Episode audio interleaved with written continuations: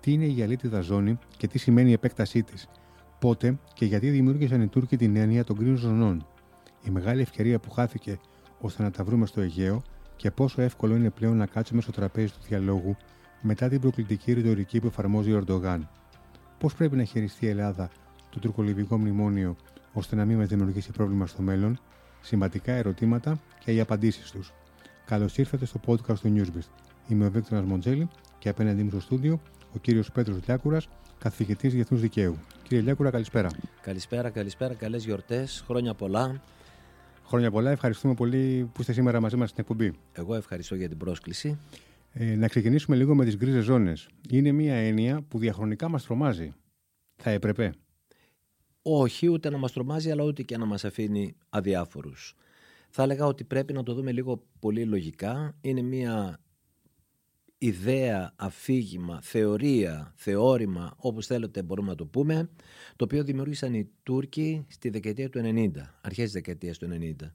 Μία μελέτη του Κουρουπ Μουχμούτ για λογαριασμό της Ακαδημίας Επιστημών της Άγκυρας, με την οποία θεώρησε ότι νησίδες, βράχοι, αυτά που λέμε βραχονισίδες σήμερα εμείς, οι οποίες δεν καταγράφονται ε, στην ε, συνθήκη Λοζάνης, είναι πιθανό να έχουν παραμείνει πίσω στην κυριαρχία της Τουρκίας. Και αυτό το οποίο υπόθηκε τότε ήταν ότι μία πρόσκληση προς την Ελλάδα, ελάτε να τα συζητήσουμε. Αυτή είναι μία άποψη η οποία υπάρχει και μία δεύτερη άποψη η οποία ακούγεται ορισμένες φορές είναι ότι αυτά είναι δικά μας.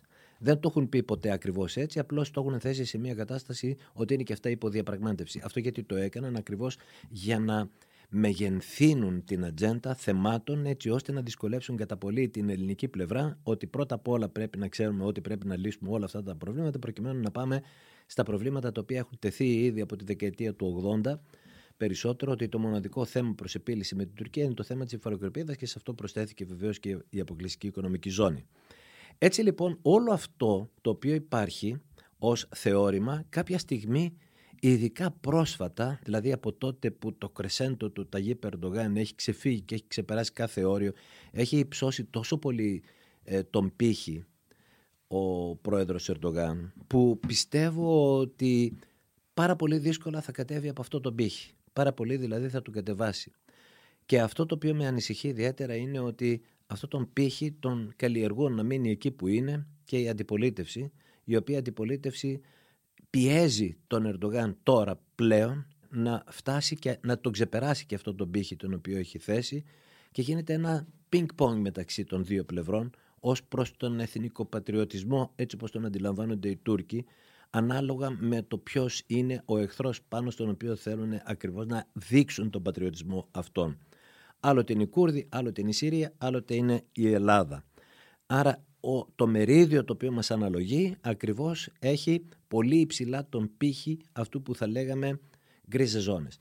Σε αυτό μάλιστα, επειδή πιθανόν δεν τους βγαίνει ως επιχείρημα λογικό να μιλήσουν για γκρίζε ζώνες, δηλαδή αδιευκρίνησης κυριαρχίας ή μπορεί αυτή η κυριαρχία να έχει παραμείνει πίσω στην Οθωμανική Αυτοκρατορία, άρα η Τουρκία σήμερα η οποία είναι διάδοχος Οθωμανικής Αυτοκρατορίας, άρα ανήκουν σε αυτήν, μια λάθος εντελώς αντίληψη ότι όλα αυτά τα ζητήματα με τα, θαλάσσι, με τα σύνορα, όλα αυτά τα ζητήματα με τα εδάφη υποκυριαρχία κάποιου έχουν λυθεί σήμερα που μιλάμε ή και πριν ακόμη από τη δεκαετία του 90 που δημιουργήθηκε η θεωρία των γκρίζων ζωνών πάνω στη γη δεν υπάρχει ούτε μία σπιθαμή εδάφους που να είναι αυτό που θα λέγαμε στα νομικά res nullius, δηλαδή αδέσποτη, χωρίς δηλαδή κυρίαρχο. Άρα γιατί πράγμα συζητάμε; Παρ' όλα αυτά η Τουρκία όμως όχι απλώς το καλλιεργεί, το αυξάνει. Και το αυξάνει δε σε τέτοιο βαθμό όπου τις περισσότερες φορές δημιουργεί έναν πανικό στην ελληνική κοινή γνώμη και πανικό βεβαίως και στην ελληνική πολιτική σκηνή. Θα έλεγα το εξής ότι οι Τούρκοι θέλουν να δείξουν την αδυναμία της επικράτησης ενός τέτοιου θεωρήματος διότι θα μπορούσαν κάλλιστα να είχαν μείνει σε αυτό το θεώρημα θα μπορούσαν κάλλιστα να το τεκμηριώσουν και μετά να το παρουσιάσουν ολόκληρο κάπου και να πούνε να ποια είναι η άποψή μας και ποια είναι τα, ποια είναι τα, ε, ποιες είναι οι αιτιάσεις τις οποίες έχουμε απέναντι στην Ελλάδα. Τι έκανε λοιπόν η Τουρκία, επειδή δεν της βγαίνει το επιχείρημα, προσπάθησε να το συνδέσει με την αποστρατιωτικοποίηση. Λέγοντας το ανακριβέστατο πράγμα ότι εμείς σας παραχωρήσαμε την κυριαρχία, που δεν είναι ακριβές, επιβεβαίωσε την κυριαρχία το 1923 η Τουρκία, διότι ήταν μια πράξη της κυριαρχίας η οποία είχε αναγνωριστεί ήδη από τις μεγάλες δυνάμεις από το 1913-14. Ήρθε η Τουρκία τότε να το επιβεβαιώσει, γιατί τότε ήταν η στιγμή που γεννιόταν η Τουρκία. Άρα, εμείς, λέει ναι, οι Τούρκοι σήμερα, σας παραχωρήσαμε την κυριαρχία υπό τον όρο να τηρούνται αυτά τα νησιά αποστρατιωτικοποιημένα. Λάθος. Γιατί αν διαβάσει κάποιος πολύ προσεκτικά, να μην δει απλώς μόνο την ιστορία, να δει προσεκτικά το τι ακριβώς κάθε ένας συμφωνεί, γιατί εκεί φαίνεται η βούληση του καθενός, σε αυτό το οποίο συμφωνεί και υπογράφει και επικυρώνει και το θέτει σε ισχύ. Εκεί πραγματικά προηγείται η κυριαρχία, η επιβεβαίωση της κυριαρχίας, ακολουθεί όχι ακριβώς η αποστρατιωτικοποίηση, είναι υπό την έννοια της, του περιορισμού των εξοπλισμών και του στρατιωτικού προσωπικού πάνω στα νησιά. Και βεβαίως κανένα, καμία, καμία ναυτική εγκατάσταση κτλ. Και μετά ακολουθεί ένα άλλο άρθρο το οποίο λέει ότι η Τουρκία παρετείται παντός τίτλου ή δικαιώματος πάνω σε αυτά τα νησιά, χωρίς αστερίσκο. Άρα τι καταλαβαίνετε εσείς από αυτό; Ότι δεν τίθεται ένα τέτοιο ζήτημα. Παρ' όλα αυτά το θέτει. Είναι το αφήγημα που εδώ και 10-12 μήνες, ένα χρόνο ε, βέβαια, σχεδόν. Ε, βέβαια. Και το οποίο δημιουργεί μια κατάσταση εδώ ε, ανησυχίας, η οποία δεν θα έπρεπε κανονικά να υπάρχει, αλλά βέβαια, ξέρετε, ανησυχία είναι πάντοτε συνδεδεμένη και με αυτό που λέμε το αίσθημα ότι έχουμε και μια πατρίδα και μια χώρα την οποία πρέπει να την προστατεύουμε και να, να την παρακολουθούμε. Σωστά. Γιατί το κάνουν όμως αυτό οι Τούρκοι από τη στιγμή που, που φαίνονται όπως μας αναλύσατε ότι όλα είναι λιμένα και όλα είναι ξεκάθαρα χωρίς αστερίσκους και χωρίς ε, αμφιβολίες; Έχω πιστεί πλέον ότι οι Τούρκοι αυτό, κάνουν αυτά τα οποία δεν μπορούν να πετύχουν σε μια νομική διαδικασία. Δηλαδή ούτε το θέμα της αποστρατιωτικοποίησης μπορούν να το πετύχουν, ούτε το θέμα των γκρίζων ζώνων μπορούν να πετύχουν. Δείτε παραδείγματος χάρη αυτό που είναι τις ημέρες αυτές τις προηγούμενες που δημιουργήθηκε με το ότι αμφισβητούν για ακόμη μία φορά το περίφημο οικόπεδο 6 στην Κυπριακή Αποκλειστική Οικονομική Ζώνη. Ξέρουν ότι επειδή ακριβώς έχουμε μία συμφωνία η οποία έχει κατοχυρώσει τα δικαιώματα, αυτή η συμφωνία δεν μπορεί να αλλάξει, αλλά παρόλα αυτά πάει με έναν τρόπο ρητορικό σε αυτή τη φάση ή αν θέλετε με έναν τρόπο εκφοβιστικό με την παρουσία πλοίων ερευνητικών αλλά και πολεμικών που συνοδεύουν για να μπορέσουν να αναδείξουν ακριβώς ότι μπορούν να ανατρέψουν τα δικαιώματα τα οποία υπάρχουν υπέρ της Κύπρου στην περιοχή αυτή. Γι' αυτό ακριβώς είμαι απόλυτα πεπισμένος ότι οι Τούρκοι κάνουν οτιδήποτε ξέρουν ότι δεν μπορούν να το πετύχουν σε μια νομική διαδικασία. Μήπως περιμένουν κάποιο λάθος διπλωματικό από τη δική μας πλευρά. Μα δεν υπάρχει. Για να πατήσουν πάνω σε αυτό; Δεν υπάρχει κάποιο διπλωματικό λάθος. Όχι, δεν μπορεί να γίνει κάποιο διπλωματικό λάθος. Ούτε για το θέμα της αποστρατιωτικοποίησης, όπου και να γυρίσουμε, όπου και να σταθούμε. Ήδη από το 1985-86 το νομικό γραφείο του ΝΑΤΟ τότε για ένα ζήτημα το οποίο αφορούσε τη Λίμνο βγήκε και έγραψε πάρα πολύ χαρακτηριστικά ο συγκεκριμένος εισηγητής ότι τα νησιά, εννοώντας τη Λίμνο βέβαια και τη Σαμοθράκη που είναι σε άλλο καθεστώς, είναι στο καθεστώς των νησιών, πιο εύκολη υπόθεση, ότι τέτοιο καθεστώς, τέτοια, ε, τέτοια υποχρέωση αποστρατιωτικοποίησης δεν υπάρχει. γιατί, γιατί έπρεπε το ΝΑΤΟ να χρησιμοποιήσει αυτό, αυτά τα νησιά στις διάφορες ασκήσεις. Βεβαίως η Λίμνος χρησιμοποιείται πάντοτε για τα θέματα της, ε, των τηλεπικοινωνιών περισσότερο, έτσι που είναι πάρα πολύ σημαντικό, αλλά εννοείται ότι γίνεται για στρατιωτικούς σκοπούς. Το ίδιο ακριβώς συμβαίνει και με όλα τα υπόλοιπα νησιά. Άρα καταλαβαίνετε ότι αυτό και μόνο το πράγμα είναι πάρα πολύ σημαντικό πώς το βλέπουν οι ξένοι. Mm-hmm. Βεβαίως οι ξένοι δεν θα πάρουν ποτέ θέση υπέρ αυτού, υπέρ ή κατά. Γιατί, γιατί ακριβώς θεωρείται ότι θα, θα πρέπει να κρατήσουν ίσες αποστάσεις. ίσες αποστάσεις και από τους δύο. Οι ελληνικές κυβερνήσεις διαχρονικά αντιμετωπίζουν σωστά το θέμα των, των κρίζων ζωνών ή, ή, έχουμε, ή δείχνουμε ένα, μια φοβία η οποία δεν θα έπρεπε να, Όχι, να φοβία, αυτήν την εικόνα φοβία έξω. Δεν, δεν υπάρχει. Απλώς τρεις φορές που τέθηκε το ζήτημα σε κάποιες επιστολές από την πλευρά της ε, τουρκικής κυβέρνησης μέσω του μονίμου αντιπροσώπου της Τουρκίας στον Οργανισμό Ηνωμένων Εθνών, του Φεριντούν Συνιρλίογλου, ο οποίος ηρίστο εν παρόδο από το, από το 2010 μέχρι το 2016 ήταν ο επικεφαλής της τουρκικής αντιπροσωπείας στις διερευνητικές επαφές, ένας άκρος διαλλακτικός διπλωματικός, ο οποίος δεν έχει καμία σχέση με όλα αυτά τα οποία ακούγονται και λέγονται. Βέβαια, ο ίδιος, αν του πει ο πρόεδρος του Ερντογάν ότι πρέπει να γράψει μια τέτοια επιστολή, θα το κάνει. Αλλά αυτό επειδή ακριβώς τον γνωρίζουμε ορισμένοι και από κοντά τον άνθρωπο αυτό, ξέρουμε ότι είναι πολύ διαλεκτικός. Αλλά παρόλα αυτά όμως, αυτός ο ίδιος ήταν ο άνθρωπος ο οποίος μετέφερε τις απόψεις τουρκικής κυβέρνησης. Πρέπει να σας πω τώρα μιας και συζητάμε για αυτά τα θέματα της αποστρατιωτικοποίησης. Από ένα σημείο και έπειτα, ειδικά μετά το 2018, η εξωτερική πολιτική έχει πάψει να παράγεται να παράγεται ενώ ως στρατηγική, ως σχεδιασμός από το Υπουργείο Εξωτερικών. Αυτός ο οποίος εισηγεί την εξωτερική πολιτική είναι ο Χουλουσία Καρ, Υπουργός Άμυνας. Ο Τσαβούσογλου έρχεται πίσω και καταϊδρωμένος. Δεν έχει καμία σχέση. Δεν, χαρά, δεν χαράσει πολιτική. Δεν χαράσει πολιτική. Το μόνο πράγμα το οποίο κάνει, γιατί εδώ πέρα είναι ότι εισηγείται ο Ακάρ στον Ερντογάν, ο Ερντογάν λέει στον Τσαβούσογλου αυτή είναι η πολιτική την οποία θέλουν να ακολουθήσουν. Ότι παπαγαλίζει και υλοποιεί τα. Ναι, είναι, αποφάσεις. ναι, είναι ένα, έτσι, μια εξαντανακλάσεως όλη αυτή η παρουσία του, του ΑΚΑΡ. Και γι' αυτό ακριβώς βλέπουμε ότι η εξωτερική πολιτική έχει πλέον στρατιωτικοποιηθεί σε πολύ μεγάλο βαθμό. Προτάσεται τόσο πολύ από στρατιωτικοποίηση προτάσετε τόσο πολύ όλη αυτή η επιθετική ρητορική, το Υπουργείο Εξωτερικών δεν μπορεί να κάνει ποτέ επιθετική ρητορική. Το Υπουργείο Εξωτερικών προσπαθεί πάντοτε να διατηρήσει έναν καλό διάβολο επικοινωνίας. Να υπάρχει μια καλή σχέση, ανεξαρτήτως το τι μπορεί να συμβαίνει ανάμεσα στις δύο χώρες. Άρα, εδώ αυτό το πράγμα το οποίο υπάρχει, υπάρχει επιθετικότητα, υπάρχει επιθετική ρητορική, υπάρχουν ζητήματα τα οποία ξεπερνάνε κάθε λογική ανθρώπινη, όπως ότι, ξέρετε, επειδή εγώ πρέπει να βρω έναν τρόπο να αντιταχθώ στην έννοια της στρατιωτικοποιημένης δωδεκανήσου δεν μπορεί η Τουρκία να φέρει αντίρρηση σε, μια, σε ένα καθεστώς το οποίο έχει ιδρυθεί με μια συμφωνία στην οποία η Τουρκία δεν ήταν μέρος που είναι η συμφωνία, η συνθήκη του, των Παρισίων του 1947 με την παραχώρηση από την Ιταλία των Δωδεκανήσων Εκεί πράγματι προβλέπεται καθεστώς αποστρατιωτικοποίησης και το λέει ρητά το, το συγκεκριμένο άρθρο. Εκεί η Τουρκία δεν έχει δικαίωμα να γύρει θέμα αποστρατιωτικοποίησης. Όμως, τι έκανε, το γνωστό της τροπάριο. Διαστρεβλώνει τα πράγματα. Και λέει: Η παρουσία στρατού στα νησιά σας είναι απειλή για την ενδοχώρα μου. Οπότε, εγώ, ό,τι και αν κάνω από εδώ και έπειτα θα είναι απειλή. Αλλά ξέρετε κάτι, με την απειλή δεν μπορεί κάποιος να ασκήσει δικαίωμα της νόμιμης άμυνας. Το έχει πει το δικαστήριο. Πάρα πολλές φορές. Στην υπόθεση από το 1986, στην υπόθεση Νικαράγουα κατά Ηνωμένων Πολιτειών. Εκεί λέει το δικαστήριο ότι για να ασκήσει την άμυνα πρέπει να υπάρχει επίθεση. Ναι.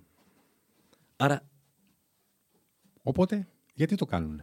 Γιατί, γιατί ακολουθούν αυτή την, την προκλητική και Γιατί σας είπα ότι ό,τι δεν μπορούν να κερδίσουν επί του πεδίου, δηλαδή εννοώ του νομικού πεδίου, το προβάλλουν με αυτόν τον τρόπο εναντίον όλων αυτών των πραγμάτων τα οποία θεωρούν ότι τους, τους ενοχλούν, τους είναι αντίθετα, τους είναι οτιδήποτε. Στην ουσία είναι ένα αφήγημα που λένε πολλοί ότι είναι προς το εσωτερικό τους, προς το δικό τους κοινό, για να διατηρούνται... Ξέρετε πόσοι παρακολουθούν αυτά τα οποία γίνονται στο εσωτερικό κοινό με βάση δημοσκοπήσεις; Πάρα πολύ μικρό ποσοστό. Μικρό ποσοστό. Πηγαίνετε στην Κωνσταντινούπολη, ρωτήστε πόσοι από εσάς έχετε ακούσει τι έχει πει ο Τούρκος πρόεδρος. Στην Κωνσταντινούπολη ενδεχομένως όχι, αλλά στην, ε, στην ενδοχώρα ε, πιο πίσω. Ποιο είναι το μορφωτικό επίπεδο της ενδοχώρας; Σωστό. Σωστό.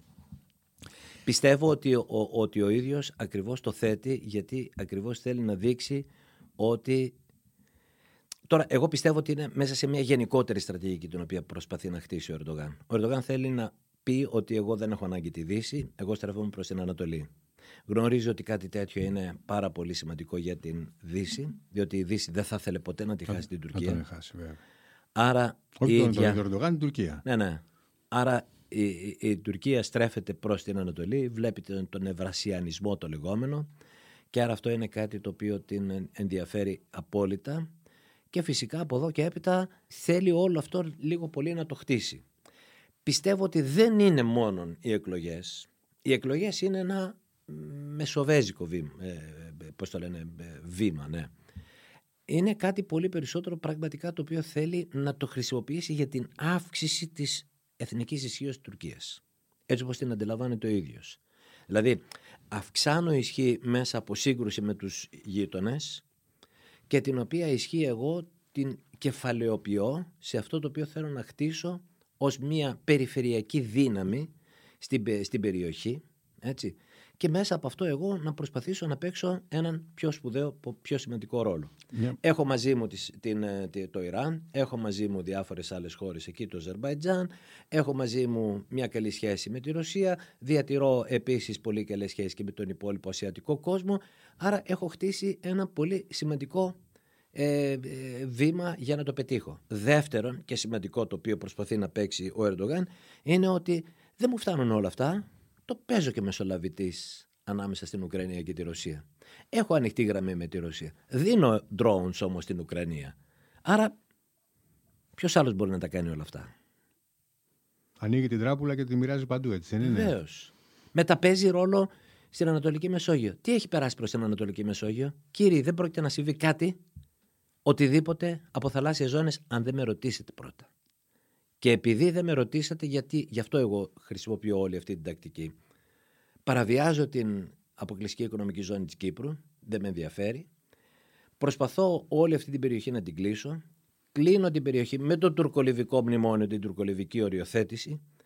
Έχω την άνεση και έχω δημιουργήσει μια θαλάσσια ζώνη με την Λιβύη και έχω αποκλείσει την Ελλάδα από το να θεωρεί ότι διεκδικεί θαλάσσιες ζώνες στην Ανατολική Μεσόγειο. Έτσι ακριβώς.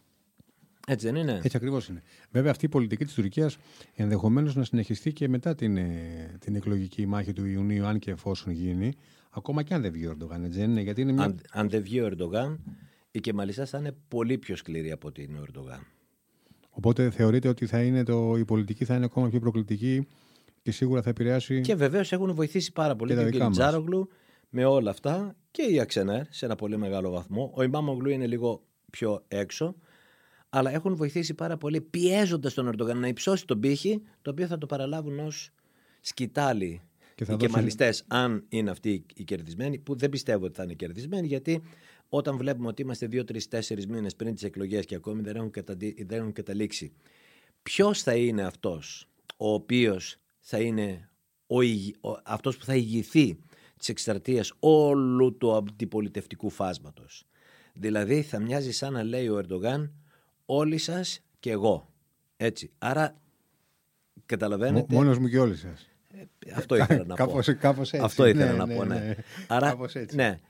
Αυτό, αυτό είναι που προσπαθεί ο ίδιος και το, νομίζω ότι το έχει χτίσει όλο αυτό το πράγμα. Αλλά αν οι κεμαλιστές και όλο αυτό το φάσμα, το, το παλαιοκομματικό επανέλθει, θα είναι πολύ πιο σκληρό από ότι είναι ο ερντογαν Ο Ερντογάν πρέπει να σας πω το εξής. Ο Ερντογάν είναι άνθρωπος ο οποίος του αρέσει η επικοινωνία.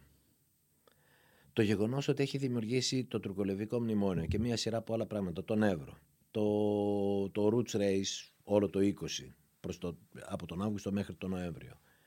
Όλη αυτή τη σκληρή ρητορική έχει δυσκολέψει την άνεση οποιοδήποτε Έλληνα πρωθυπουργού να σηκώνει το τηλέφωνο κάθε λίγο και λιγάκι και να τα λέει με τον Ερντογάν. Άρα όλο αυτό έχει οδηγήσει σε μια παρερμηνία από την πλευρά του Ερντογάν. Ορίστε, οι Έλληνες δεν με θέλουν.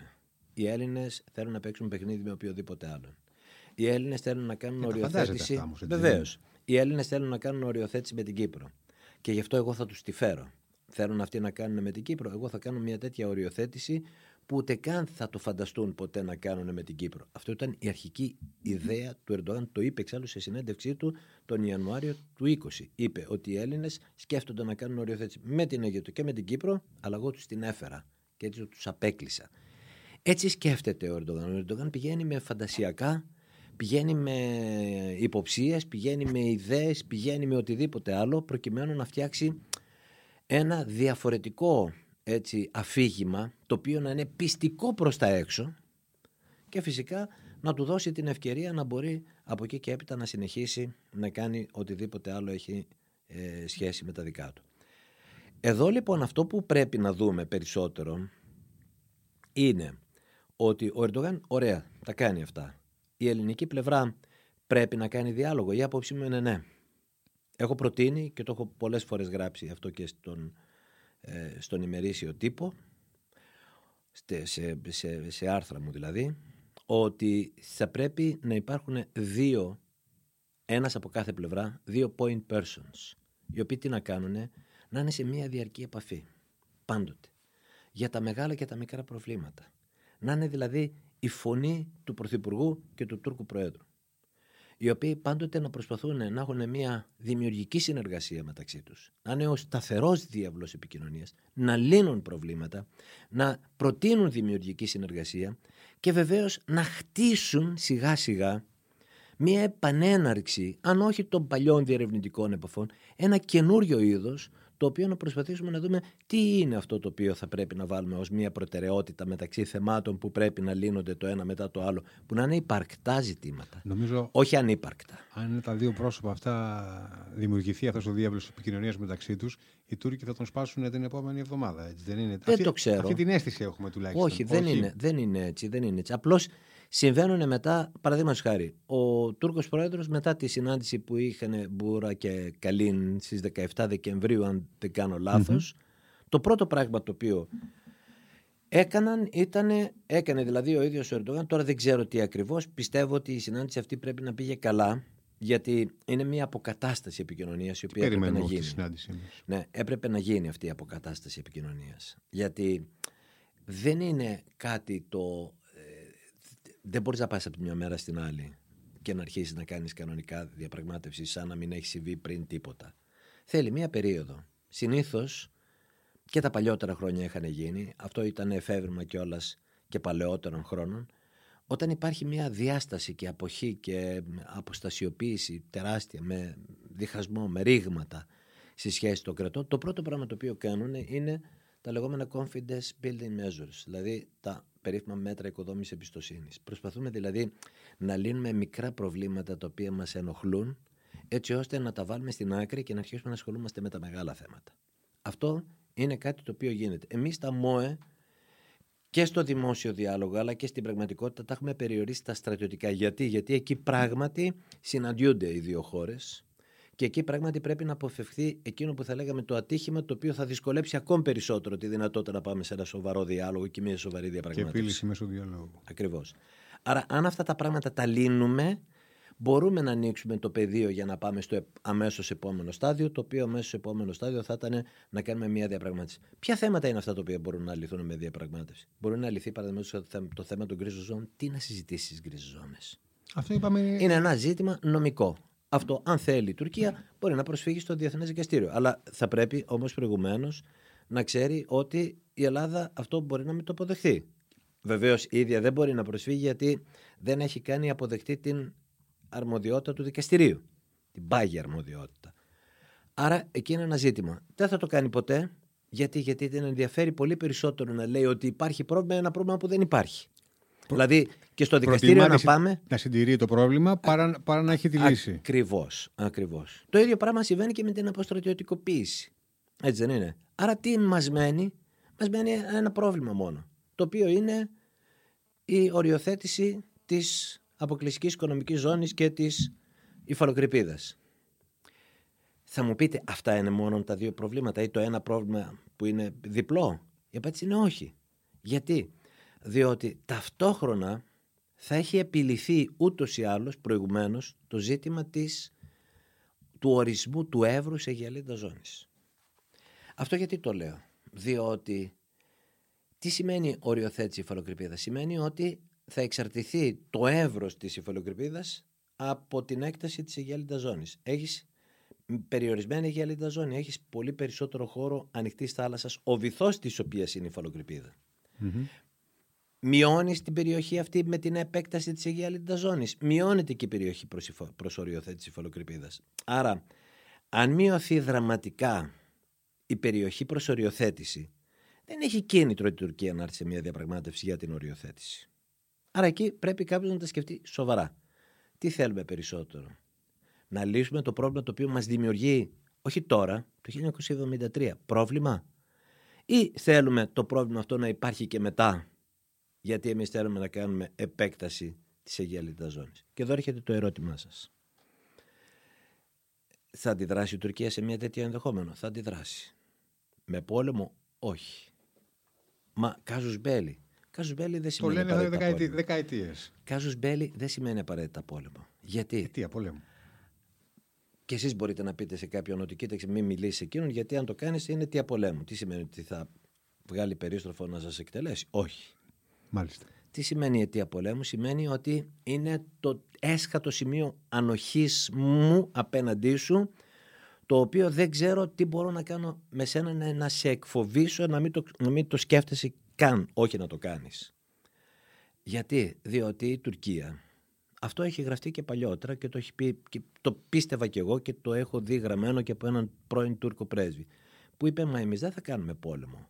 Εμείς έχουμε ένα καλύτερο όπλο. Θέλετε να κάνετε επέκταση για λίτα ζώνης; Εμείς δεν θα την αναγνωρίσουμε. Οπότε αν δεν την αναγνωρίσουμε, εσείς έχετε πρόβλημα, όχι εμείς. Γιατί το πρόβλημα θα δημιουργηθεί από τη στιγμή που εμείς βρεθούμε έξω από μια γυαλίτα ζώνη, παραδείγματος χάρη ενός νησιού που να είναι κοντά και στην Τουρκία, και εσείς να μας απαιτείτε να φύγουμε από εκεί και εμείς να μην φεύγουμε. Τι, πώς θα μας διώξετε μετά; Καταλαβατε. Μμμ. Αυτά είναι υπαρκτά άρα το πρό- προβλήματα. Το, πρόβλημα το στέλνουν Ε, βέβαια. σε εμάς Ε, κατά βέβαια, κάποιο ναι. τρόπο. Ε, βέβαια. Αυτό είναι. Δεν, δεν είναι ανάγκη δηλαδή. Το κάζους μπέλι σημαίνει, και αυτό μάλιστα το είχε πει και ένας Τούρκος στρατηγός τότε που είχαν αξία οι στρατηγοί και τα λόγια τους επίσης είχαν αξία γιατί ήταν αυτοί που χάρασαν. Βλέπετε πάλι γυρίσαμε πάλι στο ίδιο, στο ίδιο μοντέλο εισήγηση άσκηση εξωτερικής πολιτικής, έτσι δεν είναι; Ναι. Ο Σκιόκ τότε θυμάμαι πρέπει να ήταν περίπου το 2000. Βέβαια μπορεί να το είπε γιατί τότε η Τουρκία είχε μπει σε άλλο πλάνο, έμπαινε στη λογική της ενταξιακής διαδικασίας προς την Ευρωπαϊκή Ένωση. Άλλο ζήτημα αυτό.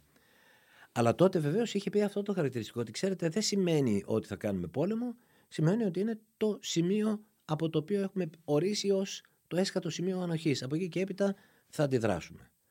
Ότι θα αντιδράσουμε με κάποιο τρόπο δεν το ξέρουμε. Δεν, δεν, δεν σημαίνει ότι απαραίτητα μπορεί να είναι πόλεμος. Αλλά αυτό είναι μια άλλη ιστορία. Άρα εδώ καταλαβαίνετε ότι αν πάμε σε μια, δηλαδή αν αποδεχθούν οι Τούρκοι ότι πάμε σε μια διαδικασία οριοθέτηση, σημαίνει προηγουμένως θα έχει λυθεί το ζήτημα του εύρου σε γελίτα ζώνης. Έτσι. Όπερ σημαίνει ότι αν έχει λυθεί το πρόβλημα της αιγιαλίτητας ζώνης, σημαίνει ότι μπαίνουμε σε μια διαδικασία διαπραγμάτευσης για την, απο- για την υφαλοκρηπίδα, όπου μπαίνοντας σε αυτή τη διαδικασία, αυτόματα έρεται το κάζους μπέλι. Μμμ. Αυτόματα. Άρα αυτό όλο, γιατί σας το λέω όλο αυτό; Γιατί αυτό ήταν και το πνεύμα το οποίο υπήρχε αμέσως μετά το Ελσίνκι. Το Ελσίνκι ήταν μια χρυσή στιγμή στην εξωτερική πολιτική της Ελλάδος.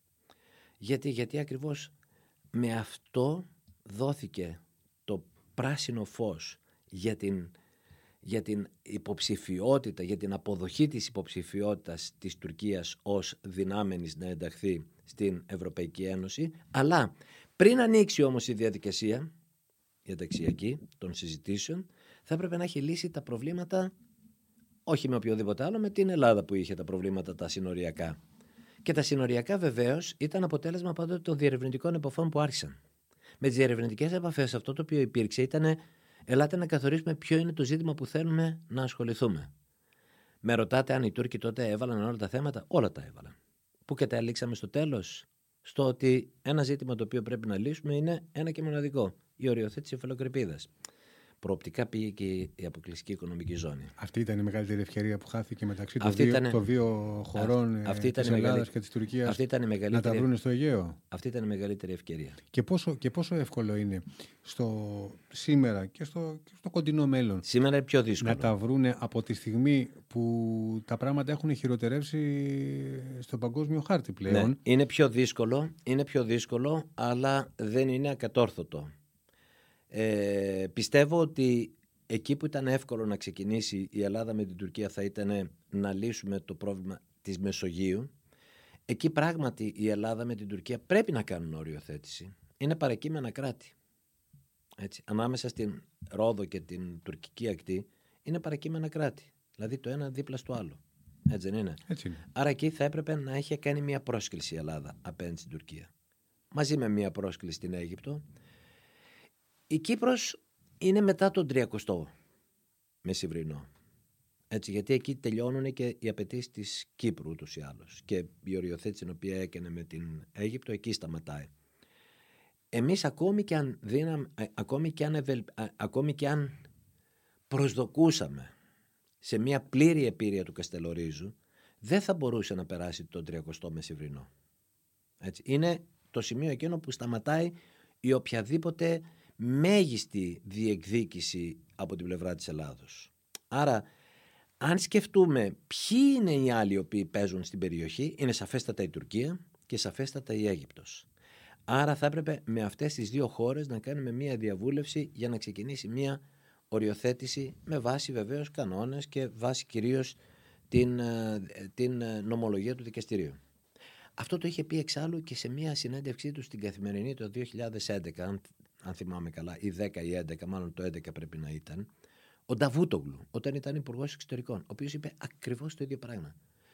Δεν κινήθηκε κάτι από ελληνικής πλευράς ώστε να αρπάξουμε αυτή την ευκαιρία να την κάνουμε. Και ήταν μια καλή ευκαιρία. Βεβαίως, ο Νταβούτογλου το είπε με ποια λογική, ότι εντάξει, ξέρετε, το Καστέλοριζό είναι κάτι πολύ μικρό, ε, τα υπόλοιπα τα νησιά θα πάρουν μειωμένη επίρρεια, αλλά κερδισμένοι θα βγούμε.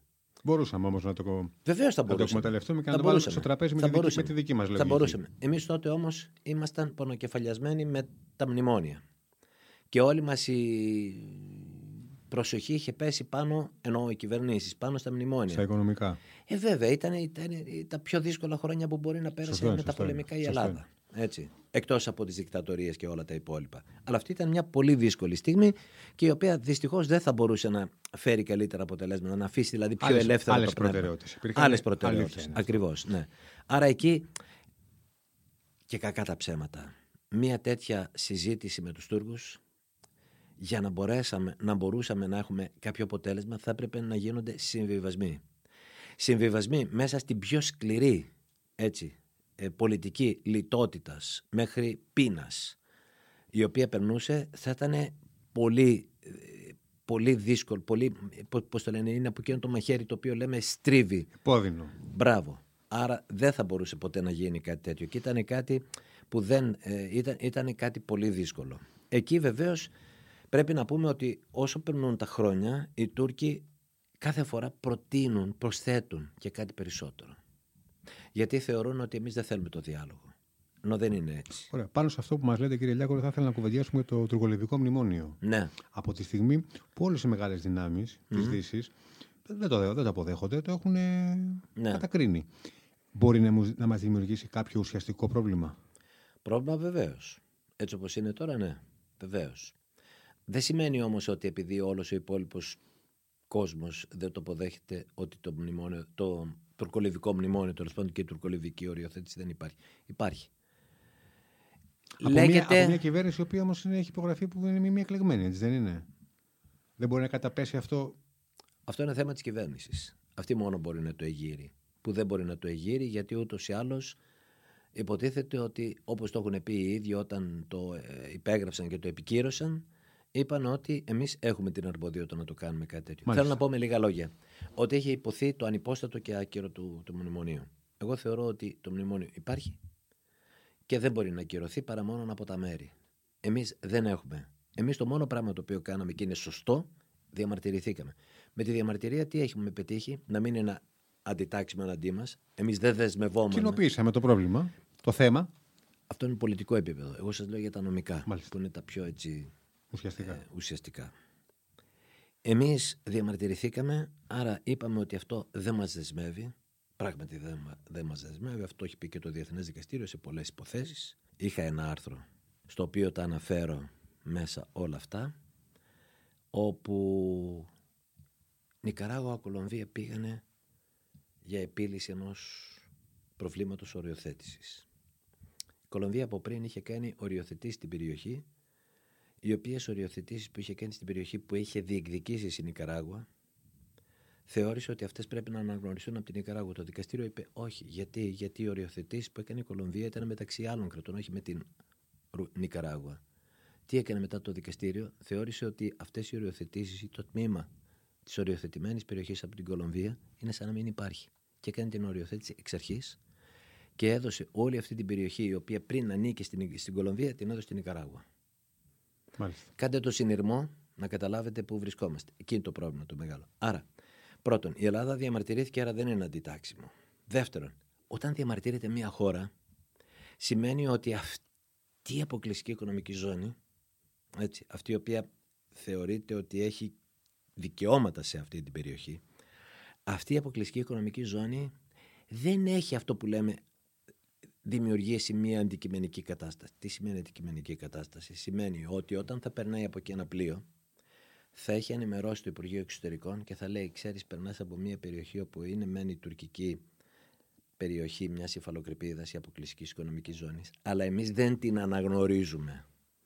Που σημαίνει ότι όταν θα περνάει το πλοίο από εκεί, θα είναι σαν να περνάει από, ανοιχτή, από ανοιχτή θάλασσα. Και αυτό είναι το μεγάλο επίτευγμα το οποίο το οφείλουμε στο διεθνές δίκαιο. Δεν έχει τόσο σημασία τι έχουν πει όλοι οι υπόλοιποι.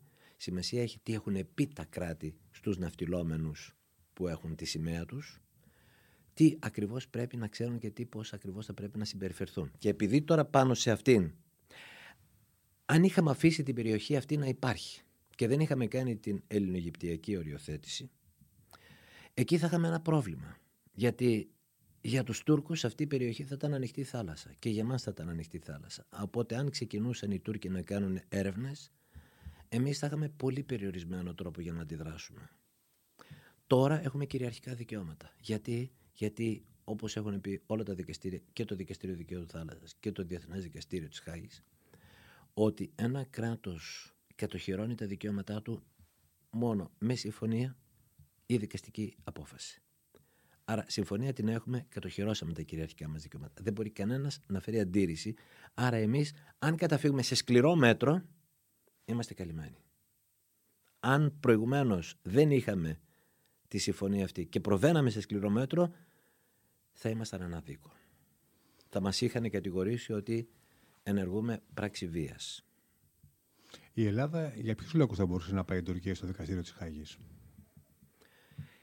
Βασικά θα μπορούσε να πάει, να, να σας πω το εξής. Η Ελλάδα ακόμη και να πιέζει, ακόμη και να εκλυπαρεί, ακόμη και να παρακαλεί, δεν ξέρω κι εγώ όποια λέξη μπορούμε να βρούμε εδώ πέρα την Τουρκία για να πάμε στο Διεθνές Δικαστήριο για το θέμα της τουρκολιβικής οριοθέτησης, η Τουρκία δεν θα θελήσει να πάει. Όμως η Ελλάδα μπορεί να κάνει αυτό το οποίο μπορεί ίσως να κάνει η Λιβύη, ή συγγνώμη, να κάνει η Αίγυπτος τώρα. Η Αίγυπτος έκανε μια μονομερή οριοθέτηση. Χώρισε δηλαδή τα ύδατα ανάμεσα στην Αίγυπτο και την ε, Λιβύη. Η Λιβύη καταλαβαίνει ότι έχει γίνει μια μικρή παρέκκληση της γραμμής αυτής όπου παρεμβαίνει μέσα στα δικά της δικαιώματα η φαλοκρηπίδας και η γυαλίτιδα ζώνης. Η γυαλίτιδα ζώνη δεν μας ενδιαφέρει. Η φαλοκρηπίδα μας ενδιαφέρει. Ένα τμήμα αυτής της υφαλοκρηπίδας είναι κομμάτι της τουρκολιβικής οριοθέτησης θα μπορούσε η Λιβύη να αντιδράσει με απότομο τρόπο απέναντι στην Αίγυπτο. Η απάντηση είναι όχι. Γιατί ούτε η ίδια θα το ήθελε, αλλά προφανώς θα την παρακίνησε η Τουρκία και έτσι είπε κοίταξε με την Αίγυπτο δεν πρέπει να χαλάσουμε τις σχέσεις. Και γι' αυτό τι έκανε η Λιβύη, αντέδρασε μεν, είπε διαμαρτύρομαι γιατί αυτό παραβιάζει τα δικαιώματά μου κτλ. Δεν έμεινε εκεί, ούτε είπε ότι αυτό και θα σας κάνω εγώ πόλεμο ή οτιδήποτε άλλο προς Θεού, αλλήμον αν τώρα μια μικρή χώρα με τόσο μικρό πληθυσμό να κάνει σε μια χώρα που έχει φτάσει στα 100 εκατομμύρια, που είναι η Αίγυπτος. Μεγάλη δύναμη. Μεγάλη, με, μεγίστη δύναμη την περιοχή, μεγαλύτερη όλης της Αφρικανικής Υπήρου. Και βεβαίως θα άκουσε και την Τουρκία, η οποία Τουρκία, ο Ερντογάν, προσπαθεί να αποκαταστήσει σχέσεις εδώ έκανε ολόκληρη παράσταση με το Κατάρ για να τους φέρει σε μια επαφή να δώσουν τα χέρια κάποια στιγμή. Έτσι θυμάστε πριν από λίγο καιρό.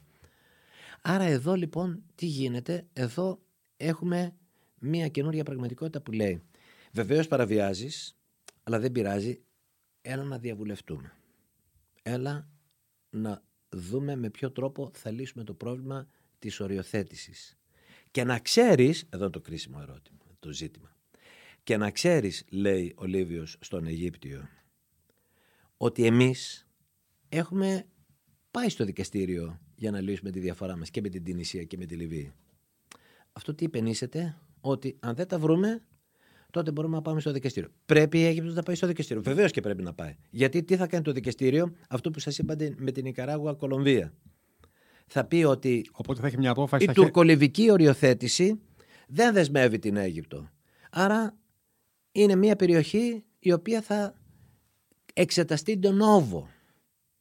Άρα υπάρχει μεγίστη πιθανότητα να μπορέσουμε αυτή την περιοχή, η Αιγύπτη δηλαδή, να την αποσπάσει από την Λιβύη, από το τουρκολιβικό κομμάτι που είναι δυτικά της Ελληνογυπτιακής, έτσι είναι ένα μικρό κομμάτι, αλλά αυτό το κομμάτι είναι τόσο σημαντικό γιατί; Διότι σταματάει την προέκταση των τουρκικών ακτών προς τη Λιβύη που προκάλεσε όλο αυτό το τουρκολιβικό ε, μνημόνιο και την τουρκολιβική οριοθέτηση. Ναι. Είναι πολύ σημαντικό. αν το κάνει αυτό, βεβαίως, αν το κάνει αυτό η Λιβύη με την Αίγυπτο, γιατί να μην το κάνει και μετά, μετά με την Ελλάδα; Αν το κάνει η, Αίγυπτο, η Λιβύη με την Ελλάδα, μια τέτοια πράξη, σημαίνει και όλη την υπόλοιπη περιοχή το δικαστήριο μπορεί να ακολουθήσει την ίδια τακτική για να μπορέσει αυτό στην πράξη θα έχει ακυρώσει το δικαστήριο το τουρκολιβικό μνημόνιο. Αλλά αυτό θέλει μεγάλη σκέψη, μεγάλη στρατηγική, θέλει μεγάλη νομική στρατηγική γιατί πρέπει να δούμε, γιατί πρέπει να ξέρουμε ότι στο μεταξύ σε όλα αυτά υπάρχει μεγάλη πιθανότητα να παρέμβει η Τουρκία. Όμως το δικαστήριο μπορεί πάρα πολύ να πει ότι, μα ξέρετε, εσείς σε αυτή την περιοχή δεν έχετε κανένα δικαίωμα και να λήξει εκεί όλη η ιστορία. Μπορεί. Αλλά αυτό θα το δούμε. Α ξεκινήσει η, η Αίγυπτος, ας ξεκινήσει η Αίγυπτος, η Ελλάδα να την υποστηρίξει και για λόγους αρχής και να δούμε πώς ακριβώς πηγαίνει για να δούμε και εμείς μετά τι κάνουμε. Προσφυγή στο δικαστήριο είναι ο μόνος τρόπος για να μπορέσει το μνημόνιο να πώς το πω, να ανισχυροποιηθεί μέχρι που να εξαφανιστεί. Ξέρετε κάτι, εγώ έχω την αίσθηση και θα ήθελα να, το, να μας πείτε την γνώμη πάνω σε αυτό. Είναι πολύ σημαντική. Ότι ο, ο απλός κόσμος πιστεύει ότι αν η Ελλάδα πάει στο δικαστήριο της Χάγης, κάτι θα δώσει. Τι να δώσει; Ε, και φοβούνται και λένε όλοι ότι κανείς πολιτικός δεν το τολμά γιατί δεν μπορεί να, να δεχτεί το πολιτικό κόστος που, θα, που θα έχει. Μα δεν Αυτό μπορούμε είναι να μια, πάμε. Είναι μια ναι. λαθασμένη άποψη που, Τελείως. που επικρατεί. Τελείως. Τότε, τότε γιατί δεν το χρησιμοποιούμε αυτό το όπλο; Μα δεν μπορούμε να πάμε κατά της Τουρκίας γιατί η Τουρκία πρέπει να αποδεχθεί την αρμοδιότητα του δικαστηρίου. Αν δεν την αποδεχθεί, δεν μπορούμε να πάμε. Άρα, και μόνο με συνυποσχετικό. Άρα είναι ένα ανενεργό όπλο, μπορούμε να πούμε. Είναι ένα όπλο το οποίο θέλει. Ε, να, ας πούμε, αυτό ήταν ένα όπλο το οποίο το παίρναμε από το Ελσίνκι. Το χάσαμε. Γιατί έλεγε πολύ χαρακτηριστικά το, τα συμπεράσματα του Ελσίνκη. Δεν είναι η συμφωνία του Ελσίνκη, είναι συμπεράσματα του Ελσίνκη. Συμπεράσματα της, του, του, του, του, το summit κορυφής. Έλεγε πολύ χαρακτηριστικά ότι μέχρι το 2004 αν δεν έχουν επιληθεί τότε θα πρέπει να υπάρξει προσφυγή. Προσέξτε, γιατί το είπε αυτό το πράγμα; Δηλαδή θα πρέπει να πει μετά ότι θα πρέπει να περιμένουμε μέχρι ότου βγει και η απόφαση τελικά; Όχι. Γιατί; Από τη στιγμή που έχει δοθεί προσφυγή, σημαίνει ότι πλέον το δικαστήριο έχει φύγει από τα χέρια και της μιας και της άλλης πλευράς και από εκεί και έπειτα το δικαστήριο είτε τότε είτε μετά από πέντε χρόνια τη λύση θα την έχει βρει. Άρα αυτό ήταν κάτι το οποίο ήταν πάρα πολύ σπουδαίο και το οποίο δυστυχώς το χάσαμε το 2004. Δεν έπρεπε γιατί ήταν όρος για να ανοίξει η ενταξιακή διαδικασία. Ναι. Έτσι. Υπήρχε ένα λάθος εκεί ως εκτίμηση ότι είναι πολύ πιθανόν οι Τούρκοι με βάση τα συμπεράσματα να προσφύγουν στο δικαστήριο για τις γκρίζες ζώνες. Δεν μπορούσαν. Γιατί; Διότι τα συμπεράσματα δεν είναι μια νομική βάση για την Τουρκία ότι εγώ με αυτό έχω αναγνωρίσει ή ότι η Ελλάδα αναγνωρίζει μια τέτοια προσφυγή από την πλευρά της Τουρκίας. Γιατί το δικαστήριο είναι πάρα πολύ προσεκτικό. Γιατί θέλει κείμενο ή ακόμη και ρηματική διακοίνωση ή ακόμη και κάτι σε προφορική δήλωση όπου να δείχνει ότι υπάρχει πρόθεση δέσμευσης, ότι εγώ το αποδέχομαι. Αν δεν υπάρχει κάτι τέτοιο, δεν υπάρχει μια τέτοια αποδοχή από τα συμπεράσματα του Ελσίγκη για να μπορούσε να συμβεί κάτι τέτοιο. Ήταν ένα λάθος βέβαια, το οποίο, εντάξει, θα μπορούσε να μην μας είχε κοστίσει, αλλά κόστησε. Μάλιστα. Πάμε λίγο πάλι να επιστρέψουμε λίγο στι ενδοτικέ σχέσεις. Ναι. Δύο ερωτήματα έχω. Το πρώτο είναι, ναι. μαζί με τις εκλογές στην Τουρκία έχουμε εκλογές κι εμει Και το, σύμφωνα με τα δικά μας δεδομένα και αυτά που διαβάζουμε και εξηγούνται και βάσει δημοσκοπήσεων, υπάρχει μια, είναι πολύ ορατό το ενδεχόμενο να υπάρχει μια περίοδος ακυβερνησίας, ένα, ένα μήνα, ε, μεταξύ των πρώτων και των δεύτερων εκλογών. Κατά πόσο η Τουρκία θα μπορούσε να εκμεταλλευτεί, ο Ερντογάν δηλαδή, να, να εκμεταλλευτεί το συγκεκριμένο γεγονός για τη δική του. Πιστεύω ότι ο Ερντογάν δεν θα το εκμεταλλευτεί. Εξάλλου το έχει πει με κάθε τρόπο ότι είδατε λέει στα χρόνια τα δύσκολα που περνούσατε εμείς δεν σας ενοχλήσαμε. Εντάξει, αυτά αλλάζουν όμως, το ξέρετε και εσείς πολύ καλά, έτσι δεν είναι; Ναι, αλλά νομίζω ότι αυτό δεν το κάνει. Τώρα, εμάς μας έχει δημιουργηθεί ένα σύνδρομο. Επειδή το επεισόδιο των ημείων συνέβη ακριβώς σε αυτή τη φάση της μετάβασης από τον Παπανδρέου στο Σιμίτη, θεωρούμε ότι κάθε φορά που υπάρχει μια μετάβαση, πάντα θα υπάρχει κίνδυνος να έχουμε ένα τέτοιο πρόβλημα. Περίοδος μικρής ακυβερνησίας. Δύο, δύο χρόνια όμως. Ε, εντάσεων, μεγάλων εντάσεων. Βεβαίως. Αλλά ε, σας πληροφορώ ότι και μια μικρή ακυβερνησία την είχαμε περάσει και τότε που είχαμε το 2012, από την πρώτη στη δεύτερη εκλογική αναμέτρηση. Σωστό είναι αυτό που λέτε. Δεν συνέβη κάτι. Δεν συνέβη κάτι. Γιατί πρέπει να συμβεί τώρα; Ε, τώρα μπορούμε να το συνδέσουμε και με τις δικές του εκλογές, μπορούμε να το συνδέσουμε ότι φαίνεται να χάνει και όλοι λένε Δεν τουλάχιστον οι αναλυτές ότι θα δημιουργήσει ένα επεισόδιο για να τις αναβάλει, για να τις παρατείνει. Όχι, όχι, όχι. Όλοι, όλοι, όλοι όσοι αναλύουμε προσπαθούμε με τον ένα ή με τον άλλο τρόπο να φανούμε ότι στο τέλος της ημέρας εμείς θα έχουμε βγει αληθινοί και όλοι οι υπόλοιποι έχουν πέσει έξω. Δεν είναι όμως έτσι τα πράγματα. Δεν είμαστε σε μια τέτοια κατάσταση να προσπαθούμε να βρούμε ποια είναι η σωστή απάντηση σε ένα τέτοιο μεγάλο πρόβλημα. Έτσι δεν είναι. Άρα εδώ πιστεύω ότι ε, δεν θα είναι, δεν θα, δεν, πιστεύω ότι δεν θα έχουμε. Γιατί, τι θα κάνει ο Ερντογάν από εδώ και έπειτα; Παρακολουθώ τη ρητορική του Ερντογάν. Είναι πράγματι τοξική. Είναι πράγματι χολή σε κάθε Έλληνα με αυτά τα οποία λέει. Προσβάλλει την εθνική συνείδηση της Ελλάδος όταν λέει ότι σας πετάξαμε και θυμηθείτε πάλι το 22 μην τυχόν ξανασυμβεί τώρα. Όμως βλέπω ότι αυτή τη ρητορία κάθε λίγο και λιγάκι την αυξάνει ή την συμπληρώνει. Ξέρετε τι, Γιατί θέλει να μείνει στη ρητορία. Δεν θα πάει πέρα από τη ρητορία. Ο Ερντογάν ξέρει πάρα πολύ καλά ότι πόλεμο δεν μπορεί να κάνει στην Ελλάδα. Δεύτερον, γνωρίζει πάρα πολύ καλά ότι αν κάνει οποιοδήποτε πόλεμο. Εξάλλου οι στρατιωτικοί, οι ναυτικοί, οι ναυτέοι, που σου λέμε, έχουν πει κατ' επανάληψη ότι από τις τουρκικές αρχές απόβαση στα νησιά θα είναι αποτυχία. Αυτό το ξέρουμε. Δεύτερον, υπάρχει πιθανότητα να πετάξει τον πύραυλο κατά ελληνικού στόχου ο Ερντογάν; Όχι. Θα έχει αναχαιτιστεί στον αέρα πολύ πριν ακόμη μπήκε σε τροχιά που θα ήθελε να φτάσει μέχρι εκεί που θα ήθελε να φτάσει. Άρα δεν είναι κάτι που πρέπει. Σας λέω, δεν πρέπει ούτε να μας ανησυχεί, αλλά ούτε και αδιάφοροι να μένουμε σε όλα αυτά τα ζητήματα. Αλλά εκεί χρειάζεται μία ψυχραιμία. Θέλει μία καθαρή σκέψη για να δούμε τι είναι αυτό που θέλει ο Ερντογάν. Ο Ερντογάν αυτό που έχει τώρα αυτή τη στιγμή στο νου του είναι να δημιουργεί ένα κλίμα. Δεν νομίζω ότι αυτό το κλίμα ο ίδιος θα πατήσει πρώτος τη σκανδάλη. Θα δημιουργήσει μια τέτοια κατάσταση ώστε να μας έχει ήδη εκνευρίσει, ερεθίσει, ε, ε, ενοχλήσει, δεν ξέρω ποια λέξη μπορούμε να βρούμε, ώστε εμείς να πέσουμε στην παγίδα. Άρα εμείς στην παγίδα του δεν θα πέσουμε ποτέ. Άρα, άρα μας λέτε ότι έχει φτάσει στο επίπεδο της κλιμάκωσης κατά κάποιο τρόπο που, που, Ρητορικά. που επιθυμεί. Ρητορικά. Και από εκεί και πέρα περιμένει άμα απέναντι εμείς δηλαδή κάνουμε κάποιο. Ρητορικά. Κάποιο Είδατε λάθος. και τι έγινε. Η πιο δύσκολη στιγμή που πέρασε η Ελλάδα με την Τουρκία ήταν το 2020. Έτσι. Όπου εκεί υπήρχε η περίφημη ε, πορεία του Roots Race και τα ερευνητικά τα οποία έκαναν. Έφτασε 6,5 ναυτικά μίλια έξω από την, από την ε, μεγίστη. Αυτό δεν έχει ξαναγίνει έτσι σε τέτοιο ναι. βαθμό.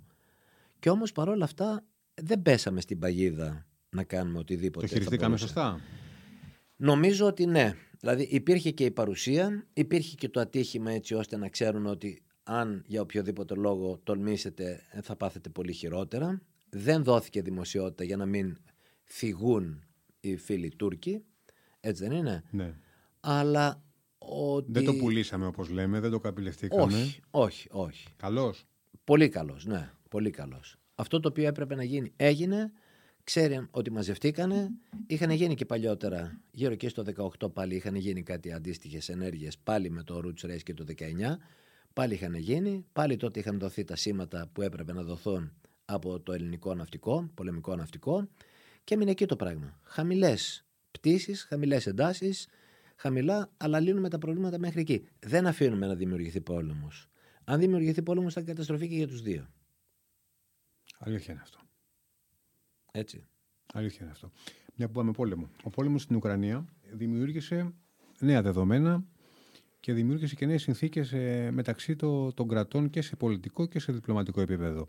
Η Ελλάδα βγήκε ενισχυμένη από τον τρόπο που χειρίστηκε τα γεγονότα και σε σχέση με την Τουρκία πιο και οι δύο χώρες βγήκαν ενισχυμένες; Άλλη ενίσχυση της Τουρκίας, άλλη της Ελλάδος. Η Ελλάδα ένα πράγμα το οποίο πέτυχε είναι ότι ξέρει να αποφασίσει με ποιον είναι. Είναι με εκείνον ο οποίος βρίσκεται στο ίδιο μήκος κύματος, γιατί εδώ είναι τα conceptuals τα οποία παίζουν ρόλο. Δηλαδή, σε ποια αρχή πιστεύεις. Άρα, εμείς τις αρχές που πιστεύαμε και οι αρχές αυτές ήταν να είμαστε με το μέρος της Ουκρανίας, το κάναμε και νομίζω είναι το σωστό.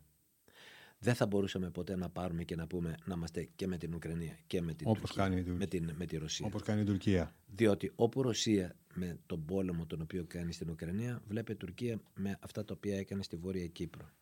Έτσι, με την δημιουργία των τετελεσμένων και τη δημιουργία αυτών των κατεχόμενων εδαφών τα οποία προσπαθεί με νύχια και με δόντια ακόμη και τώρα να το ιδρύσει ως κράτος και εκεί για τα μάτια του κόσμου δεν θέλει να το ιδρύσει ανεξάρτητο κράτος αλλά θέλει να πιέσει έτσι ώστε να έχει ισότιμο καθεστώς με την ελληνοκυπριακή πλευρά σε μια μελλοντική Κυπριακή Ομοσπονδία. Έτσι και εκεί δεν πρέπει να γελιόμαστε. Άρα εδώ αυτό που παίζει σπουδαίο ρόλο είναι ότι εμείς πήγαμε με τους σωστούς παίκτες. Κατοχυρώσαμε αυτό το οποίο λέμε αρχές μας, αρχές οι οποίες μας βοηθούν και αρχές οι οποίες μας έχουν υποστηρίξει όλα αυτά τα χρόνια σε οτιδήποτε έχουμε πει στα διεθνή φόρα και οπουδήποτε. Άρα νομίζω ότι από αυτή την άποψη ορθώς έχουμε πάει με αυτό που λέγεται διεθνής νομιμότητα. Από εκεί και έπειτα δεν νομίζω ότι καθιοδήποτε τρόπο θα είχαμε μια διαφορετική μεταχείριση. Το γεγονός ότι η Ρωσία έκλεισε τη στρόφη και την έκλεισε για όλα τα κράτη. Δεν έκλεισε μόνο για εκείνο το οποίο ήταν υπέρ ή κατά. Δεν θα μπορούσαμε επίση να είμαστε ή αυτό το οποίο πολλές φορές λέγαμε ότι πρέπει να δούμε να, και μην χάσουμε την επαφή με τη Ρωσία κτλ. Η επαφή με τη Ρωσία δεν θα μπορούσε να γίνει κάπως διαφορετικά τώρα. Εξάλλου από όλη αυτή την ιστορία πάντοτε οι Ρώσοι ανεξάρτητα από το ποια στάση κρατούσαμε έβγαιναν πάντοτε ωφελημένοι. Για να μην πω ότι η Ρωσία πολλές φορές απέναντι στην Ελλάδα δεν έχει δείξει και τόσο μεγάλη υποστήριξη. Στη Ρωσία οφείλουμε το γεγονός ότι έχουμε αποστρατιωτικοποιημένη τη Δωδεκάνησο, δηλαδή ενώ το καθεστώς αποστρατιωτικοποίηση Δωδεκανήσου. Η Ρωσία μπορεί μεν ανοιχτά να λέει ή μάλλον κλειστά να λέει ότι εμείς είμαστε μαζί σας για την, για την επέκταση στα 12 ναυτικά μίλια αλλά δεν τη θέλει καθόλου την επέκταση γιατί θέλει ελεύθερες θάλασσες να κατεβαίνει στη Μεσόγειο. Αυτό μην το ξεχνάμε. Και αυτό έρχεται σε συνδυασμό και με την αποστρατιωτικοποίηση. Βέβαια για την αποστρατιωτικοποίηση μπορεί να την ζήτησε και επιβλήθηκε αλλά ποτέ όμως δεν διαμαρτυρήθηκε για το γεγονός ότι δεν τηρείται από την Ελλάδα στα Δωδεκάνησα έτσι αυτό να το πούμε. Αλλά από εκεί και έπειτα, ακόμη δηλαδή και στο Κυπριακό, προβάλλει μια περίεργη αντίληψη. Λέει, να βλέπετε εσείς πηγαίνετε με τους Αμερικάνους και έρχονται και σας φοράνε, σε εισαγωγικά, την διζωνική δικαιωτική ομοσπονδία. Αν εργόσασταν με εμάς, θα σας είχαμε μια καλύτερη λύση. Ποια καλύτερη λύση; Τώρα που προσπαθούν με νύχια και με δόντια να στήσουν την αποσχισμένη περιοχή του Ντονιές και του Λουγκάνσκ μαζί και με την Κρυμαία, πού στηρίζεται όλο αυτό, σε ένα προηγούμενο το οποίο έχει γίνει στην Κύπρο, έτσι δεν είναι; Άρα για ποιο πράγμα μιλάμε; Εδώ θέλει λίγο προσοχή. Ακόμη και σε αυτό το οποίο λέγεται Ρωσία. Η Ρωσία έχει τα δικά της εφαίρετα. Η, η Ρωσία έχει τη δική της λογική. Η Ρωσία θέλει να παίξει έναν παγκόσμιο ρόλο, αλλά στο δικό της χώρο όπου εκεί να υπερισχύει. Θέλετε από τα θέματα της Εκκλησίας, θέλετε από τα θέματα του θεάτρου, του θεάματος, της πολιτικής, της στρατιωτικής, τα πάντα. Έχει έναν τελείως διαφορετικό κόσμο και τον οποίο θέλει να τον ξαναχτίσει στα πρότυπα της παντοδυναμίας της Σοβιετικής Ένωσης. Ξέρετε αυτό το έχουν όλα εκείνα τα κράτη τα οποία κάποτε ηγεμόνευαν σε μια, σε μια ε, Στην Ένωση τότε. ναι, σε μια συγκεντρωτική ομοσπονδία. Όπως την ίδια mentality την έχουμε και στους Σέρβους. Οι Σέρβοι θεωρούν ότι ακόμη έχουν τον πρώτο και τελευταίο λόγο επί όλης της Βαλκανικής την οποία τότε ηγεμόνευαν. Θέλουν να έχουν λόγο, παραδείγματος χάρη στο Κόσοβο, καλά το Κόσοβο είναι μια ειδικότερη περίπτωση, θέλουν στη Βόρεια Μακεδονία, θέλουν στη Βοσνία Ερζεγοβίνη, θέλουν στην Κροατία. Η Σλοβενία βεβαίως μένει εκτός, γιατί η Σλοβενία βέβαια από πάντοτε ήταν ένα τελείως άλλο διαφορετικό κράτος. Άρα βλέπετε πάντοτε ότι όπου υπήρχε παλιά αυτοκρατορία, αυτό το οποίο έχει μείνει από την αυτοκρατορία που, το την, που την ηγεμόνευε, που την εξουσίαζε αυτή την αυτοκρατορία, θεωρεί ότι ακόμη και μπορεί να παίζει ένα τέτοιο ρόλο γενικά. Μην ξεχνάμε το γεγονός αυτό το οποίο έκανε πάντοτε η Σερβία. Βεβαίως τώρα αναφέρομαι σε κάτι άλλο, αλλά είναι παρεμφερές. Η Σερβία πάντοτε, η Σερβία τι έκανε απέναντι σε αυτό που λεγόταν Φιρόμ και ονομαζόταν η ίδια Μακεδονία, πήγε αναγνώρισε την τότε την, την, την Φιρόμ Μακεδονία και την αναγνώρισε ως Μακεδονία. Δεν ρώτησε την Ελλάδα. Και από τα πρώτα κράτη, νομίζω. Και από τα πρώτα κράτη. Βεβαίως, γιατί είχε τη λογική ότι θα πρέπει να την πάρει με το μέρος της. Έτσι δεν είναι. Όταν λοιπόν τέθηκε το ζήτημα κάποια στιγμή, μήπως πρέπει να αναγνωρίσουμε το Κόσοβο, είπε Α, δεν θα αναγνωρίσει το Κόσοβο, μαζί μας θα μιλήσετε πρώτα τι θα κάνετε με το Κόσοβο. Καταλαβαίνετε, αυτό δεν το λέω για να μιλήσω για το θέμα αυτό, το λέω για ακριβώς να καταλάβουμε την οτροπία η οποία υπάρχει έτσι, ναι. απέναντι στη Σερβία, η οποία ήταν η βάση της Ιουγκοσλαβικής Ομοσπονδίας. Που μιλάμε και εκεί για μια μίνι αυτοκρατορία πάλι. Κύριε Λέγκορα, θα ήθελα να κλείσουμε την ενδιαφέρουσα συζήτηση με, την, ε, με μια τελευταία ερώτηση. Αν θεωρείτε ότι πραγματικά ο, ο κόσμος αλλάζει μετά από τον πόλεμο που ξεκίνησε πριν περίπου ένα χρόνο στην, ε, στην Ουκρανία, αν μοιράζεται από την αρχή και κατά πόσο αυτό θα επηρεάσει και τα Βαλκάνια, τα οποία είναι μια περιοχή που πάντα μυρίζει μπαρούτι και οι εξελίξεις θα επηρεάσουν και εμάς. Ένα ντόμινο δηλαδή όλα. Είναι πολύ πιθανό. Είναι πολύ πιθανό. Αλλά νομίζω ότι όσο περνάει, βέβαια ε, είδα πριν από κάποιες ημέρες την δήλωση του Πούτιν σχετικά με το ότι κάνει και αυτός έκκληση τώρα για κάποια διαπραγμάτευση να λύσουμε το πρόβλημα για να μην έχουμε τη συνέχιση του πολέμου ούτε της, μια συνεχή, μια, διαρ, μια εκεχηρία διαρκείας. Πρέπει να κάνουμε μια διαπραγμάτευση. Κατάλαβε και ο ίδιος ότι του κόστησε. Υπάρχει ένα διέξοδο, δεν μπορεί να βρει κάποια λύση στο όλο ζήτημα, αυτό το οποίο είχε κατά νου και προσπαθεί τώρα να κάνει μια διπλωματική προσπάθεια για να δει πώς ακριβώς θα λήξει το ζήτημα αυτό του πολέμου. Βλέπει ότι 100.000 κόσμο έχει, έχει χάσει. Έχει μαζέψει κόσμο από τη Σιβηρία πλέον για να πάνε να πολεμήσουν. Παραδείγματος χάρη που είναι το πιο σκληρό κομμάτι, έτσι, αν θέλουμε, από την ε, πρώην Σοβιετία και την Ρωσία, η οποία θα μπορούσε κάλλιστα. Άρα βλέπει ότι πλέον είναι δύσκολο να συνεχίσει ένα τέτοιο πόλεμο. 100.000 δεν δικαιολογούνται, έτσι δεν είναι; Άρα εδώ έχει ένα ζήτημα το οποίο θέλει να το λύσει διπλωματικά. Μπορεί να το λύσει διπλωματικά. Βλέπετε δηλαδή θέλει διπλωματική όμως, λύση του προβλήματος. Θέλει όμως συμβιβασμό από την πλευρά της Ουκρανίας. Η Ουκρανία δεν νομίζω ότι θα συμβιβαστεί. Δεν θα συμβιβαστεί ούτε καν αν, αν βλέπατε πριν μερικές ημέρες τις, τα δέκα σημεία τα οποία προέβαλε ο Ζελένσκι μιλάει πάρα πολύ καθαρά για την αποκατάσταση εδαφικής κυριαρχίας. Γιατί πράγμα μιλάει τώρα πλέον; Ότι δεν θα δεχθεί καν ούτε αυτονομία στο Λουγκάνσκ και το Ντονιέσκ. Έτσι δεν είναι; Ναι. Άρα εδώ έχουμε ένα, ένα πρόβλημα το οποίο είναι πολύ δύσκολο. Δηλαδή, πόσο, αν υπήρχε ένα συμβιβασμό. Πόσο πίσω θα κάνει ο Πούτιν σε Δεν μπορεί να είναι, κάνει. Είναι απίθανο. Όχι. Ούτε, ούτε ο Πούτιν μπορεί να κάνει πίσω ούτε αυτό. Δηλαδή, όλο αυτό το ζήτημα θα μπορούσε να έχει λυθεί από την αρχή με ένα ακραίο σενάριο το οποίο θα μπορούσε να γίνει. Δηλαδή, αυτές οι περιοχές να είχαν αυτονομηθεί μαζί και με την περιοχή την Κρυμαία. Η κάθε μία περιοχή να τη βλέπει ως δική της. Η Ρωσία να θεωρεί ότι είναι ρωσικό έδαφος, η Ουκρανία να λέει είναι ουκρανικό έδαφος, αλλά ζουν οι Ρώσοι. Και αυτό θα μπορούσε να γίνει. Ναι. Και θα είχαμε αποφύγει τον πόλεμο. Αλλά είναι πολύ σκληρό να το αποδεχθεί κάποιος και να κάνει ένα τέτοιο συμβιβασμό. Έτσι δεν είναι; Έτσι είναι. Αλλά αν είχε γίνει αυτό το πράγμα την πρώτη στιγμή, τι θα είχαμε αποφύγει τον πόλεμο; Αλλά τι είναι δηλαδή σε τελική ανάλυση η Ουκρανία το κλώτσο σκούφι. Γιατί όλοι ε, έτσι χαμηλόφωνα οι αναλυτές, οι στρατηγικοί αναλυτές λένε ότι οτιδήποτε θα πληρώναμε εμείς τα πλήρωσε η Ουκρανία. Αυτό είναι μια μεγάλη αλήθεια.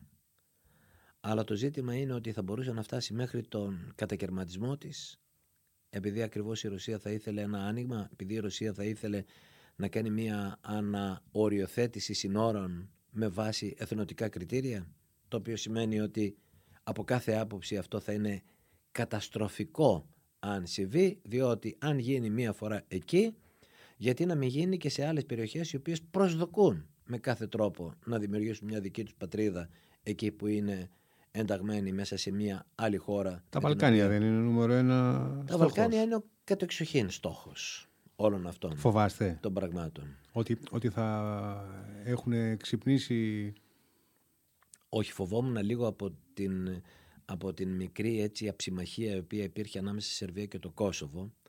Εντάξει, Αλλά... Μία πέφτει, μία όμως αναζωπηρώνεται. Μία κλι... Ναι, ναι. αποκλιμακώνεται, Είναι, μία είναι, μικρά, αναζωπηρώνεται. είναι μικρά επεισόδια. Οι Σέρβοι έχουν αποδεχτεί εν της πράγμασης ότι το Κόσοβο είναι μια διαφορετική πραγματικότητα. Απλώς δεν θα το αποδεχτούν τυπικά και νομικά αυτό ποτέ. Άρα εκεί ήταν και το λάθος Ευρωπαϊκής Ένωσης και κυρίας, και της κυρίας Μογκερίνη κυρίως, η οποία προσπάθησε να εντάξει το Κόσοβο και, το, και τη Σερβία μεταξύ τους να τα βρούνε για να πάνε και οι δύο ε, στην Ευρωπαϊκή Ένωση. Δεν ξέρω πώς της ήρθε αυτή η ιδέα, γιατί θα μπορούσε πολύ κάλλιστα το Κόσοβο να κρατήσει μία περίπτωση, η Σερβία μία δεύτερη περίπτωση και αναλόγως με τις ικανότητες που έχει κάθε μία χώρα να μπορεί κάποια στιγμή να εντάσσεται μέσα στην Ευρωπαϊκή Ένωση. Ίσως ένα πρόβλημα το οποίο ήταν λάθος από την πλευρά του, του Κωσόβου ήταν ότι το Κόσοβο θα έπρεπε να έχει κάνει δύο κινήσεις πριν πάει στην Ευρωπαϊκή Ένωση. Η πρώτη κίνηση θα ήταν να κάνει αίτηση ένταξης στο Συμβούλιο της Ευρώπης. Όλες οι χώρες αυτό κάνουν. Δεν το έκανε και αυτό ήταν λάθος της. Το δεύτερο θα ήταν, βεβαίως εκεί θα υπήρχε ένα πρόβλημα ένταξης από ορισμένες χώρες οι οποίες δεν το αναγνωρίζουν. Ναι, αυτό είναι αλήθεια. Και το δεύτερο θα μπορούσε να κάνει αίτηση ένταξης στο ΝΑΤΟ. Και εκεί θα υπήρχε πάλι πρόβλημα γιατί υπάρχει η Ισπανία, Ρωμανία, αυτές έχουν ένα πρόβλημα. Το οποίο βεβαίως κανένας ποτέ δεν μίλησε στην Ισπανία γιατί δεν είναι πρόβλημα το Κόσοβο για την ίδια. Όπως πιστεύω ότι δεν είναι πρόβλημα το Κόσοβο ούτε και για την Κύπρο. Έτσι. Είναι άλλο το ένα, άλλο το άλλο. Η Κύπρος είναι απόλυτα εγγυημένη ως προς την εδαφική της ακυρεότητα γιατί η ανακήρυξη του, ψε- αυτού που λέμε του ψευδοκράτους έχει ακυρωθεί έτσι, με ψήφισμα του Συμβουλίου Ασφαλείας. Και μάλιστα το δικαστήριο έχει πει ότι η ανακήρυξη, η μονομερής ανακήρυξη η οποία έγινε δεν είναι μ, α, παράνομη επειδή είναι μονομερής η ανακήρυξη. Όχι. Είναι παράνομη γιατί είναι προϊόν παραβίασης κανόνα αναγκαστικού δικαίου. Τι σημαίνει αναγκαστικό δίκαιο; Δεν αλλάζει με τίποτα. Ποιος είναι ο κανόνας αναγκαστικού δικαίου, η απαγόρευση χρήσης βίας, δηλαδή η εισβολή του 74. Το έχει πει τόσο καθαρά το δικαστήριο. Ποτέ όμως δεν έχει χρησιμοποιηθεί ούτε στην Κύπρο ούτε στην Ελλάδα αυτή η παράγραφος του Διεθνούς Δικαστηρίου Ω επιχείρημα. Ε. ως επιχείρημα. Γιατί όμως, γιατί είναι υπέρ του Κωσόβου. Και ένα μεγάλο μέρος της ελληνικής πλευράς η οποία ασχολείται με το δημόσιο διάλογο είναι εναντίον της ανεξαρτησίας του Κωσόβου. Λόγω Σερβίας. Και λόγω Σερβίας. Και λόγω της Κύπρου. Και λόγω της Κύπρου χωρίς να το έχουν καταλάβει. Βέβαια, ορισμένοι από αυτούς έχουν στο μυαλό τους ότι «Ω, όλα αυτά θα πάρει ντόμινο και θα πάρει ακόμη και τη Θράκη. Δεν έχει καμία σχέση όλα αυτά. Ξαναμοιράζεται τον πλανήτη. Δύσκολο. Όχι. Όχι. Θα ξαναμοιραστούν οι συμμαχίες, αλλά όχι ο πλανήτης. Οι συμμαχίες μπορεί. Ήδη αρχίζουν τώρα καινούριε δυνάμεις οι οποίες παίζουν ρόλο, έτσι όπως είναι και η Ινδία, όπως είναι και οι υπόλοιπες χώρες. Ορισμένες Αφρικανικές επίσης θα βγουν από το κελί τους και θα αρχίσουν σιγά σιγά και αυτές να παίζουν ρόλο. Απορώ γιατί η Νιγηρία, παραδείγματος χάρη, δεν την έχουν βάλει να παίξει πολύ σπουδαίο ρόλο στις μεγάλες, στα μεγάλα groups τα οποία υπάρχουν. Επίσης, ορισμένες χώρες από την ε, Νότια Αμερική θα αρχίσουν και αυτές κάποια στιγμή να παίζουν και αυτές σπουδαίο ρόλο. Αλλάζουν τα πράγματα. Ε, δεν ξέρουμε ακόμη πού θα πάει η Κίνα. Θα παιχτεί. Κύριε Λιάκορα, σε ευχαριστούμε πολύ για την ενδιαφέρουσα, για την πραγματικά ενδιαφέρουσα συζήτηση. Εγώ ευχαριστώ πάρα πολύ. Να είστε καλά. Να ευχηθώ καλή πρωτοχρονιά. Με υγεία πάνω απ' Με όλα. υγεία πάνω απ' όλα. Το, το 23 Με- να, είναι, να είναι λίγο καλύτερο από το, να είναι από καλύτερο. το 22 Να, είναι- να είναι καλύτερο. και οι συμμαχίες που λέμε να, να ευνοήσουν Να και, είναι- τη- και να τη είναι δική μας καλύτερο. χώρα. Να, έτσι δεν να είναι είναι; καλύτερο, να είναι καλύτερο. Και εύχομαι επίσης και προσωπική ευτυχία και οικογενειακή. Να είστε καλά, να είστε καλά. Σε Ευχαριστώ επανειδή. πολύ. Ευχαριστούμε. Γεια σας. Γεια σας.